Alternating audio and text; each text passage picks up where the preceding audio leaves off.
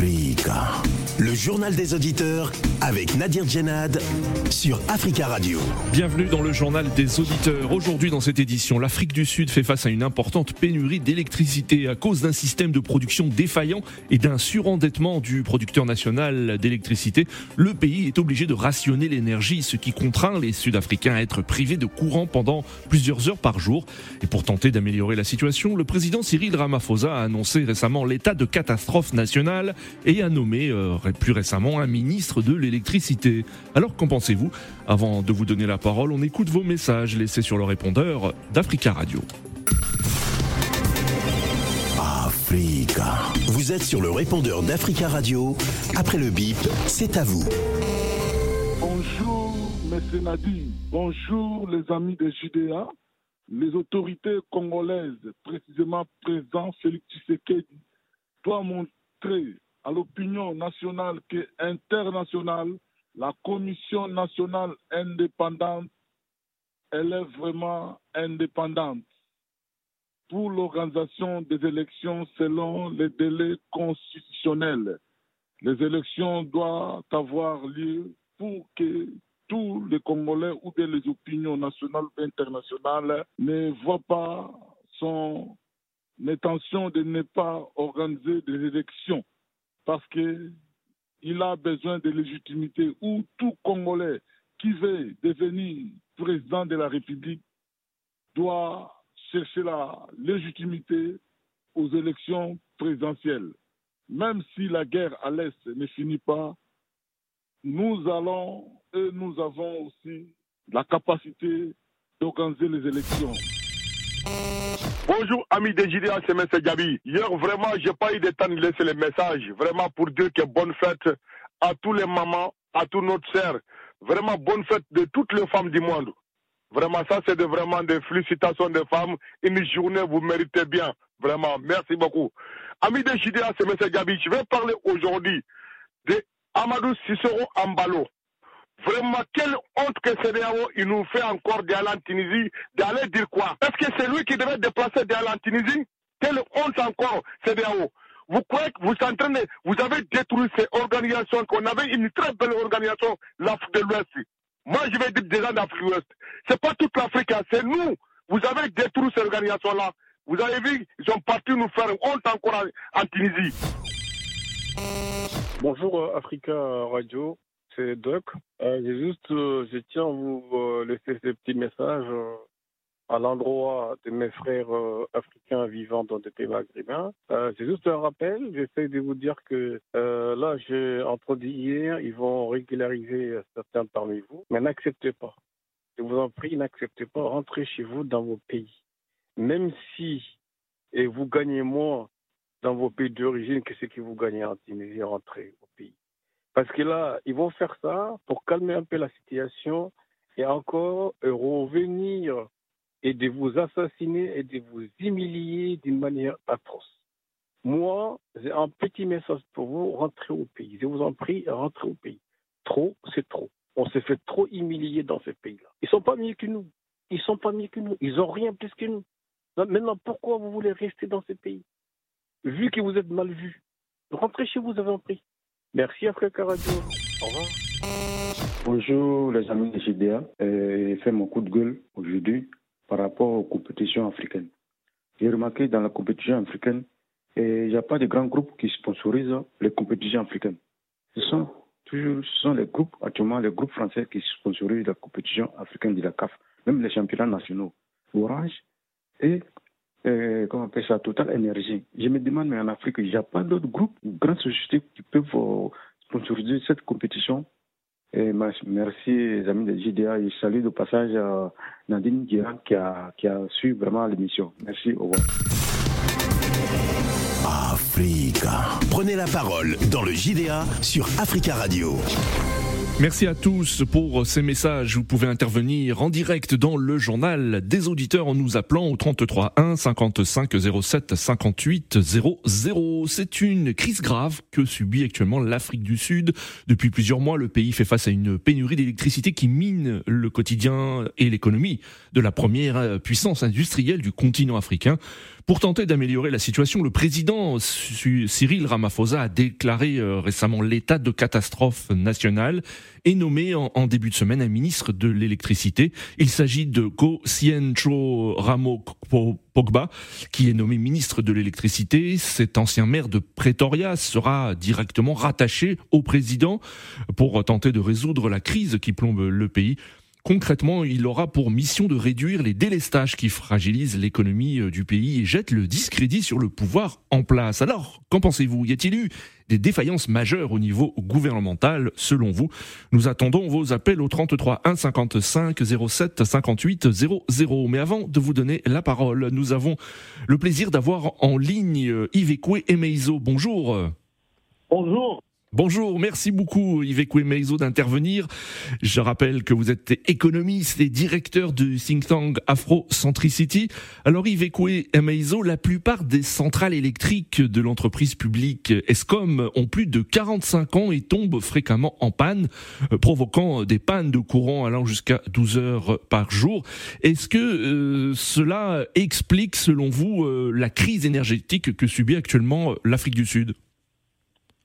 Bien sûr, ça explique en partie, mais il faut, il faut aller dans l'histoire. Ça remonte très très loin. Euh, juste un petit point sur votre introduction. Les différences majeures dans ce pays, oui, absolument. Euh, par contre, la nomination d'un ministre ou spécialisé même, on ne décrète pas la fin des délestages dans le domaine énergétique. Alors, pour remonter à l'histoire, écoutez, c'est depuis des années 1800, 1881, 90, euh, les années 1900, 1930, 40, que ce problème existe. De quoi s'agit-il exactement? Il y a d'abord, et je pense, pour que vos, auditeurs comprennent bien, il y a un problème de fond dans le fait qu'il y a une occupation d'un espace qui est l'Afrique du Sud stratégique. Et il fallait en faire que là-bas, le problème du blanc et du noir reste quand même palpable. Il y a une volonté réelle d'un certain nombre de pays, on ne peut pas les citer ici, de faire en sorte que des grands pays, je pense à l'Afrique du Sud, mais aussi au Nigeria et d'autres, ne puisse pas avoir une souveraineté énergétique. Et on peut aller dans le détail après. Alors pour répondre à votre question, oui, ça remonte très loin parce qu'il y avait une ségrégation raciale. Euh, elle n'est pas seulement blanc-noir, elle est aussi dans l'électricité. Hmm. Rappelez-vous, bien si vous ne savez pas, euh, plus de 40% euh, des, des Sud-Africains euh, blancs avaient accès à l'électricité et 60% ne l'avaient pas du tout. Oui. Donc cette ségrégation s'est poursuivie dans le domaine euh, électricité. D'ailleurs, je peux rajouter de l'eau et aller beaucoup plus loin. Alors, Passons sur l'histoire de l'apartheid. Revenons à la période, disons, où la démocratie est arrivée, 1994, avec Mandela. On a pensé que tout allait bien, mais pas du tout. C'est qu'il y avait des accords, entre guillemets, pour moi, secrets, que Mandela devait abandonner, en fait, toute la technologie nucléaire pour la paix, ce qu'il a fait d'ailleurs, qui était une erreur, qui a fait que tout le développement nucléaire ne s'est pas fait. Et on viendra tout à l'heure dans le détail pourquoi la plupart des usines, justement, qui font de l'électricité civile à partir du nucléaire ont des problèmes d'équipement, de renouvellement d'équipement, etc. Et ça coûte relativement cher. Troisième élément, je pense, qui est très, très important, déjà on a, au moment de Mandela, parce que moi je, le, je l'incrimine et on verra les autres présidents après, c'est qu'il a voulu absolument, comme font la plupart des gens qui veulent faire du bien, faire que le prix de l'électricité soit bas mais il a oublié l'essentiel, c'est la gestion. Hmm. Il fallait qu'il équilibrer les comptes. Ça ne s'est pas fait. Et beaucoup de noirs de l'ANC, donc qui sont devenus les bourgeois d'aujourd'hui, bah, ils sont rentrés dans la plupart de ces entreprises, dont ESCOM, qui est la plus grande entreprise, et qui, justement, par manque de compétences ou aussi de corruption, n'ont pas amélioré la gestion d'abord interne et donc ont cumulé les dettes. Et enfin, cette, je, je finis là-dessus, il y a la stratégie de la dette elle-même qui est mise en place, fait que tout, le, tout ce qui va avec, parce que fait l'énergie, il faut de l'eau. Mmh. Euh, le charbon, ben, il va falloir le faire. Et donc cette stratégie a été faite que depuis l'apartheid, l'électricité a été orientée plutôt vers les mines pour créer de la richesse et moins vers les humains. Mmh. Et c'est ça qui a permis la montée en puissance de la bourgeoisie noire, souvent membre de l'ANC, qui s'est mis dans des milieux d'affaires et pour pouvoir se développer vite, a fait plutôt alliance avec des milieux plutôt mafieux internationaux, surtout les Indiens d'ailleurs, Hein, et qui sont eux aussi rentrés dans le capital de la plupart de ces sociétés euh, que j'appelle juteuses, hein, mines, électricité, l'eau, etc., euh, industrie pharmaceutique, agro-industrie, et dans ESCOM particulièrement, alors là, c'est beaucoup plus grave. Oui. Là, et ça revient à votre point, c'est que vous avez tout à fait raison, qu'il faut changer, mais c'est pas les individus. Un dernier point très important, est-ce que vous savez que la plupart des communes qui reçoivent cette électricité, euh, qui sont des maires ou bien des responsables régionaux hmm. ou sous-régionaux dans le pays, qui sont membres de l'ANC, refusent de payer euh, le coût de l'électricité. C'est un Mm. peu ce qui est arrivé à la compagnie Air Afrique où les chefs d'État refusaient de payer quand ils prenaient l'avion. Mais Oui. écoutez, vous coulez. hein. Alors en 1998, un livre blanc gouvernemental avait déjà lancé l'alerte. Vu l'augmentation de la demande, le pays va manquer d'électricité dans les 10 ans si de nouvelles centrales ne sont pas construites. Euh, Le président de l'époque, Thabo Mbeki, l'avait ignoré. Il a présenté euh, plus tard des excuses.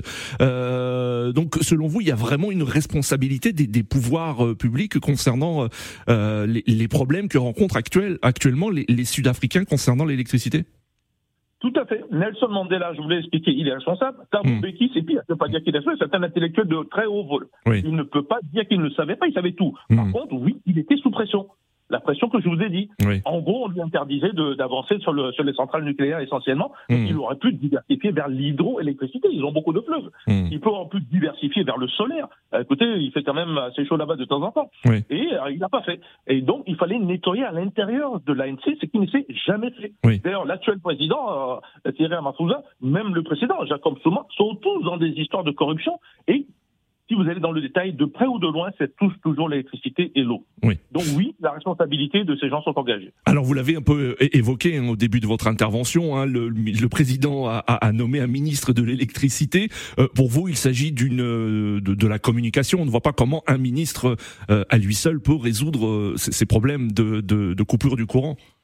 Bah, le président lui-même a été pris dans un scandale où normalement il aurait dû démissionner. Euh, Cyril Ramaphosa. Il aurait dû démissionner pour corruption. Et pour des raisons sombres qui sont appartiennent à l'ANC, donc ce parti, Oui. bah, finalement ils l'ont conservé. Ce qui veut dire que si on le conserve, on va conserver tous les gens qui sont dans la tête de ces entreprises publiques et qui sont aussi corrompus. Oui. C'est la première des choses. Donc il fallait un bouc émissaire. Donc on a enlevé celui de la- de, de l'ESCOM. On fait venir maintenant ce ministre, mais ce sont des bureaucrates, ce sont des gens de l'administration. Oui. Alors on, on parle d'une industrie qui doit rapporter de l'argent et qui doit diversifier vers des, pas mal de solutions. Hmm. Euh, on en parlera peut- peut-être à la fin. D'accord. Je ne sais pas encore, je ne le connais pas, on va voir ce qu'il peut faire, mais Oui. ce n'est pas un individu qui change un système. Restez avec nous, hein, Iveco et Maizo, hein, les auditeurs vont, vont réagir. Euh, je rappelle que vous êtes économiste et directeur du think tank Afro-Centri City. Nous accueillons Monsieur Jomo. Bonjour. Bonjour Nadi, bonjour aux auditeurs du GDA. Bonjour Monsieur Jomo. On vous écoute. Euh, je commence par m'inscrire en faux à tout ce que euh, l'invité a dit. Oui. Cyril Ramaphosa n'est pas inculpé pour corruption par Hmm. rapport à son activité de président. Hmm.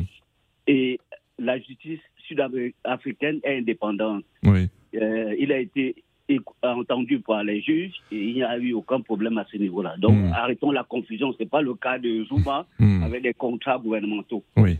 parce que c'est un investisseur privé, il a peut-être bénéficié de, de, comment on appelle ça, de la promotion des, des, des dirigeants noirs dans l'économie. Mm. Je suis d'accord avec ça, c'est Oui. euh, c'est Mm. passe-toi. Mais après, euh, l'argent qu'on a trouvé chez lui ne relève pas de son activité de président, c'est ses activités Oui. économiques. Bon. Bon, maintenant, sur l'énergie, je vois le procès de Mandela, de tout et tout. Il y a Mm. beaucoup de confusion dans ce que j'ai dit. Hmm. Il y a une chose qui est certaine, qu'il a dit, c'est l'incompétence des dirigeants. Hmm. L'énergie, c'est la base pour l'industrie. Oui. Et l'énergie, c'est des investissements lourds qui se planifient. Donc, il faut tenir compte de la démographie. Il faut Pour, vous, il n'y a pas eu d'investissement lourd justement dans ce secteur de l'énergie, Oui, c'est ce que vous dites? Oui, puisque euh, c'est toi qui as cité le, c'est vous plutôt qui, qui avez cité le cas de Thabo Mbeki qui Oui. a regretté Oui. parce qu'il y avait un livre blanc. Vous savez, en France, EDF est à 40% de ses capacités. Dans Mm. le marché européen de l'énergie, la Mm. France est en déficit. Ils ont sorti la sobriété énergétique. EDF est complètement déficitaire. Donc, dans l'énergie, c'est prioritaire par rapport à l'industrie. Donc, on ne compte pas la dépense. Mm. Ça doit être une dépense utile, Oui. nécessaire, planifiée par rapport aux besoins. Hmm. Et le drame de l'Afrique, c'est qu'on est en, en état de mort cérébrale. On a le problème de délestage dans tous les pays africains, sauf l'Éthiopie qui a commencé à investir avec le grand barrage. Hmm. Et un monsieur comme Tchekanta Diop a proposé des solutions dans l'énergie. Il y a le grand barrage d'Inga. Oui. Tous les milliardaires africains, Mosepe, Ramaphosa, tout ça, ben, il faut qu'ils investissent. Toutes les grandes banques panafricaines là, Oui. qui, Mhm. euh, qui génèrent du cash, qui sont liquides là, Oui, les banques, tous ces trucs, elles doivent mettre, euh, euh, euh, comment dire, UBA, hein, euh, Dangote, ils doivent mettre la main à la pâte pour faire le grand barrage d'Inga et faire le transport euh, planifier déjà hmm. dans les grandes universités Todenborg ou au Kenya, tout ça, euh, la formation des grands ingénieurs pour gérer les transports d'ici 5-10 ans. Parce que c'est des investissements lourds pour 5-10 ans. D'accord. Le désastre ne se règne pas en D'accord, Monsieur Jomo. C'est ça la difficulté. Hmm. Et il faut qu'on pense véritablement, qu'on anticipe, qu'on évalue l'hydrologie, qu'on investisse oui, tout. Il faut des investissements, oui, c'est ce que vous dites. Oui, oui, les barrages, tout. C'est-à-dire que dans le le, le, le, plan fédéral pour la République il mm. propose toutes ces pistes-là. Donc les idées sont là, c'est l'imagination, l'inventivité pour, pour, monter des projets novateurs. Mm qui vont servir l'énergie, l'indigestion et le bien-être des Africains. C'est ça qui manque. D'accord, Monsieur Jomo. C'est ça le déficit pour moi. merci beaucoup, hein, Monsieur Jomo, pour votre euh, intervention. Vous appelez donc à des investissements massifs dans euh, le secteur de l'énergie. Euh, en ligne depuis Ouagadougou, Burkina Faso. Charles, bonjour Charles. Oui, bonjour Nadi, bonjour à tous les monde. Merci Charles de nous écouter, de nous suivre depuis euh, Ouagadougou et on salue tous les auditeurs qui ont la possibilité de nous écouter au www.africaradio.com. Alors Charles, vous aussi, hein, vous vous appelez à des investissements très importants dans ce secteur, que ce soit en Afrique du Sud, mais d'une manière générale sur le continent? Oui, moi je crois que nous avons un problème en Afrique, nous avons des dirigeants qui n'osent pas qui n'osent pas. C'est ça le, véritable problème. Euh, on ne peut pas comprendre que les, les grandes puissances viennent en Afrique euh, signer des partenariats avec l'Afrique du Sud. Voilà, pour, pour les charbons, pour alimenter les populations. Mmh. Pendant ce temps, en Afrique du Sud, euh, il y a un problème. Il faut ce problème-là, il faut se poser des questions. Voilà, moi je crois qu'il y a, je vais prendre le cas de mon pays, le Burkina Faso, nous, nous avons le soleil. Hmm. Moi, je, moi je vois qu'actuellement, les gens se plaignent pour couper de courant, mais la hmm. plupart des gens ont compris une chose, ils sont en train d'investir sur l'énergie solaire. Chez moi, pratiquement, moi j'ai des frigos, j'ai des réfrigérateurs et autres mais j'utilise de l'énergie solaire. Le mmh, jour où il n'y a pas de soleil, c'est ce jour que moi je n'ai pas d'énergie chez moi. Le jour où il y a le soleil, comme aujourd'hui, j'en profite bien et je ne paie pas de, et, comment on appelle ça, de facture. Et ça avance, et ça, ça me permet même de ne pas avoir de problème. Imaginez ceux qui travaillent avec les, réfrigérateurs, qui vendent de l'eau, des jus, et, et, puis à couper du courant pendant trois jours. Ces gens, devient quoi ils ont des employés, ils doivent payer des impôts. Hmm. Voilà, moi, je crois qu'il est temps que nos Africains se mettent ensemble, au lieu d'aller s'asseoir pour condamner des coups d'État, qu'ils se mettent ensemble. Voilà, et voir comment on va faire pour créer des, comment on appelle ça, des, des, des, initiatives. Pour que chaque pays voilà, puisse, euh, voilà. Maintenant, regardez même, j'ai lu un document qui parlait que le fleuve Congo peut alimenter tout, toute l'Afrique. Mais pourquoi on ne peut pas utiliser Vraiment, moi, souvent, j'ai du mal à, comprendre nos dirigeants, même nos intellectuels africains. Mais malheureusement, au lieu d'aller sur les débats de fond, comment faire pour développer nos pays, voilà, les gens sont là afin de les divertir. Quand je parle des gens, permettez-moi de les appuyer encore. Nos frères qui sont en Europe là-bas, là, voilà, est à proposer aux, aux jeunes qui sont ici, D'accord, euh, d'accord Charles. Euh, merci, merci Charles hein, pour votre intervention. 33 1 55 07 58 00. Alors qu'en pensez-vous? Est-ce que la nomination d'un ministre de l'électricité en Afrique du Sud va changer les choses?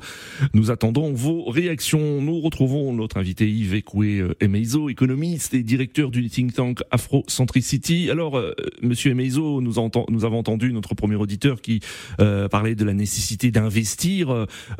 On les tous d'accord là-dessus, mais faut-il, euh, encore faut-il qu'il y ait une volonté politique?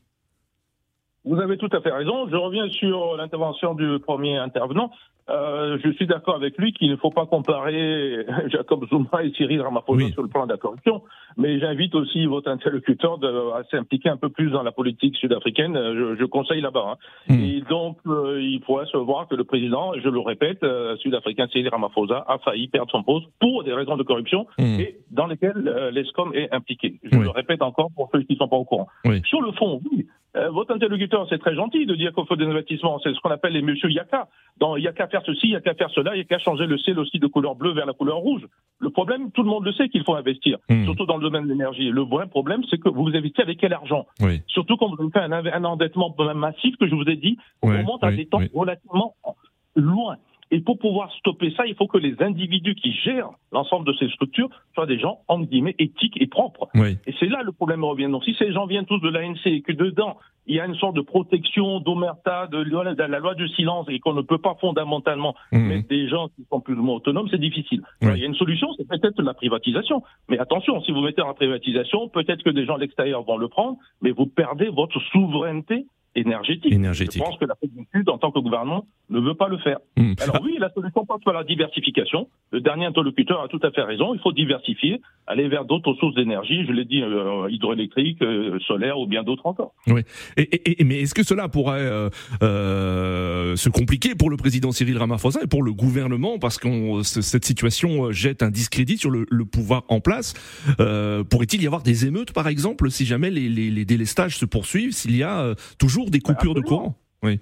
Ah, Absolument. Vous savez, les, les insurrections, euh, quels que soient les endroits, viennent toujours d'une défaillance euh, ou des, des défaillances de l'État et qui ont des conséquences sur le social.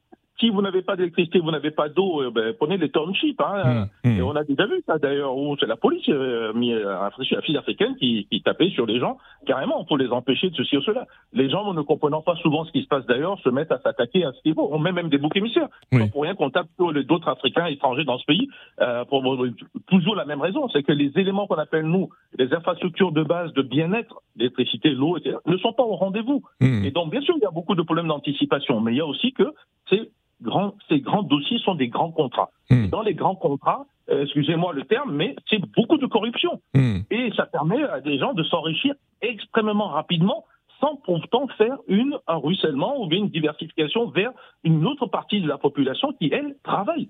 C'est ça le fond de l'histoire. Et on ne peut pas continuer à dire. Et puis, il y a le système politique lui-même. Vous savez que normalement, euh, ben, si quelque chose se passe au sein de toute cette structure politique, c'est le parti ANC qui va nommer quelqu'un d'autre. Oui. Donc, on peut se poser la question sur le côté démocratique de la chose. Oui, vous avez raison, ça peut amener à des émeutes. Je pense que ça doit certainement le faire. Mais encore une fois, les gens qui vont faire les émeutes, ils n'ont pas les armes, ils n'ont pas les Mmh, moyens, ils mmh, comprennent pas mmh. ce qui se passe. Donc, ils vont être, euh, par la police, ils vont être remis un peu à leur place. Et euh, c'est la, la bouilloire qui continue à bouillir. hein. Donc, on ne sait pas trop quand ça va aller. Mais il faut quand même rester positif dans cette histoire. Ce n'est pas la fin du monde Oui. de trouver une solution à l'énergie. C'est connu. On, on connaît aujourd'hui toutes les technolo- technologies qui permettent même d'aller vers cela. Donc, je reviens à votre point. La volonté politique n'est pas tout à fait au rendez-vous. Il va falloir peut-être qu'au niveau de l'électorat, quand le choix se fait, que cette ANC perde une grande partie de sa majorité Oui. pour arriver à une sorte de- d'alliance entre deux, deux partis où on pourrait- qui, qui font une majorité plus large pour qu'un un minimum d'éthique revienne et qu'on puisse au moins sanctionner euh, des gens qui sont dans, dans ce parti et qui, sont, qui devraient normalement être en prison. Mmh. Nous avons en ligne euh, Jonas depuis Kinshasa. Bonjour Jonas. Bonjour, cher Nadir. Bonjour euh, Jonas, merci de nous appeler depuis Kinshasa. Vous, quel est votre avis concernant euh, cette situation hein, de coupure de courant euh, régulière en Afrique du Sud? En fait, euh, c'est le problème que le gouvernement peut euh, regarder euh, avec euh, toute sa force, qui fait que vous allez voir que nous, en Afrique, beaucoup de, de chefs d'État, beaucoup de gouvernements négligent nos barrages. Oui. Parce que, par exemple, moi qui suis en RDC, nous avons trois barrages. Mm. On a barrage euh, A1 et A3. Oui. Alors, vous allez voir que beaucoup de barrages là, l'air civil est, est- déjà à l'arrêt. Donc, force de pièces de rechange, nous, nous- nous- nous sommes en train de travailler avec euh, donc, euh, un tribune qui est en train de travailler. Donc, euh, notre barrage est en train de fonctionner avec euh, 20% de sa capacité. Du Mm. fait qu'il n'y a pas de, de rechange, on n'a pas, on n'a pas, on n'a pas fait des, des, des, des vérifications pour Oui. voir ce qui n'est pas bon pour changer. Donc, le gouvernement ne regarde plus. Parce que vous, savez bien que notre pays est capable d'alimenter toute l'Afrique à Oui. cause de, de, de, notre- de nos barrages que nous avons, Inga et Inga de Ingo 3. Donc, ce que je peux dire euh, au gouvernement euh, sud-africain, c'est vraiment de vérifier les choses euh, avec ces équipes, mettre des gens pour faire les contrôles. Parce que vous allez voir s'il n'y a pas de vérification, s'il n'y a pas de contrôle. Hmm. En tout cas, ça peut plus marcher. Et nous, en Afrique, vraiment, on en a marre de voir que vous allez voir des coupées de courant qui fait Oui. euh, d'autres ça peut aller même jusqu'à un jour. D'accord. Le gouvernement ne s'intéresse plus. En tout cas, c'est ce n'est pas normal. D'accord. le gouvernement mette des comités à disposition seulement Oui. Très bien, merci beaucoup Jonas hein, pour euh, votre intervention. Nous terminons ce JDA avec notre invité Ivekwe Emeizo. Ivekwe Emeizo, euh, cette euh, cette crise énergétique peut-elle déboucher sur une une crise beaucoup plus grave sur le plan économique, à savoir que d'autres secteurs peuvent être également touchés? Ben oui, parce que si l'électricité devient rare d'abord pour les individus et que demain ça passe au niveau des mines et des, ben, je l'ai pas dit, mais diamants, or, tout ça, c'est eux qui prennent une grande partie de cette énergie. Hmm. Et donc eux aussi sont touchés. Ben, ça veut dire tout simplement que le produit intérieur brut, c'est la, la, création de la richesse de manière globale de ce pays va diminuer. D'ailleurs, la question reste posée parce que au fond, pourquoi l'Afrique du Sud qui a rejoint les BRICS, le, Brésil, Russie, euh, Inde, Chine et puis pourquoi ce pays n'arrive pas en fait à décoller? Hmm. Normalement, avec tout cet environnement qui lui permet finalement de décoller. Donc, on revient d'abord sur le problème de corruption. L'anticipation, je pense que c'est réglé parce qu'il y a beaucoup d'études de très haut niveau qui sont faites dans ce pays. Mais je pense aussi que l'Afrique du Sud ne joue pas son rôle en Afrique. Et là, je reviens sur ce qu'a dit votre dernier interlocuteur. Oui, les barrages d'Inga, euh, normalement, l'Afrique du Sud aurait dû massivement investir là-dedans. On ne devait pas avoir trois ou quatre ou cinq barrages, on devait avoir une vingtaine et certainement tirer de là-bas l'énergie vers l'Afrique du Sud. Ça ne s'est pas fait non plus. Par contre, moi, je reviens sur quelque chose. Parce que, Très rapidement, hein, monsieur Maison. Allez-y, il reste 40 secondes. Oui, juste rapidement, c'est qu'il y a aussi des micros centrales hydroélectriques qui hmm. coûtent moins de 6 ou 7 millions. Hmm. Mais il n'y a pas de correction possible. Et c'est remboursable en 4 ans. Pourquoi cette solution n'a pas été choisie? Tous les rivières de 2 ou 2 mètres et demi de large peuvent avoir ça. Imaginez tous les villages qui auront l'électricité. D'accord.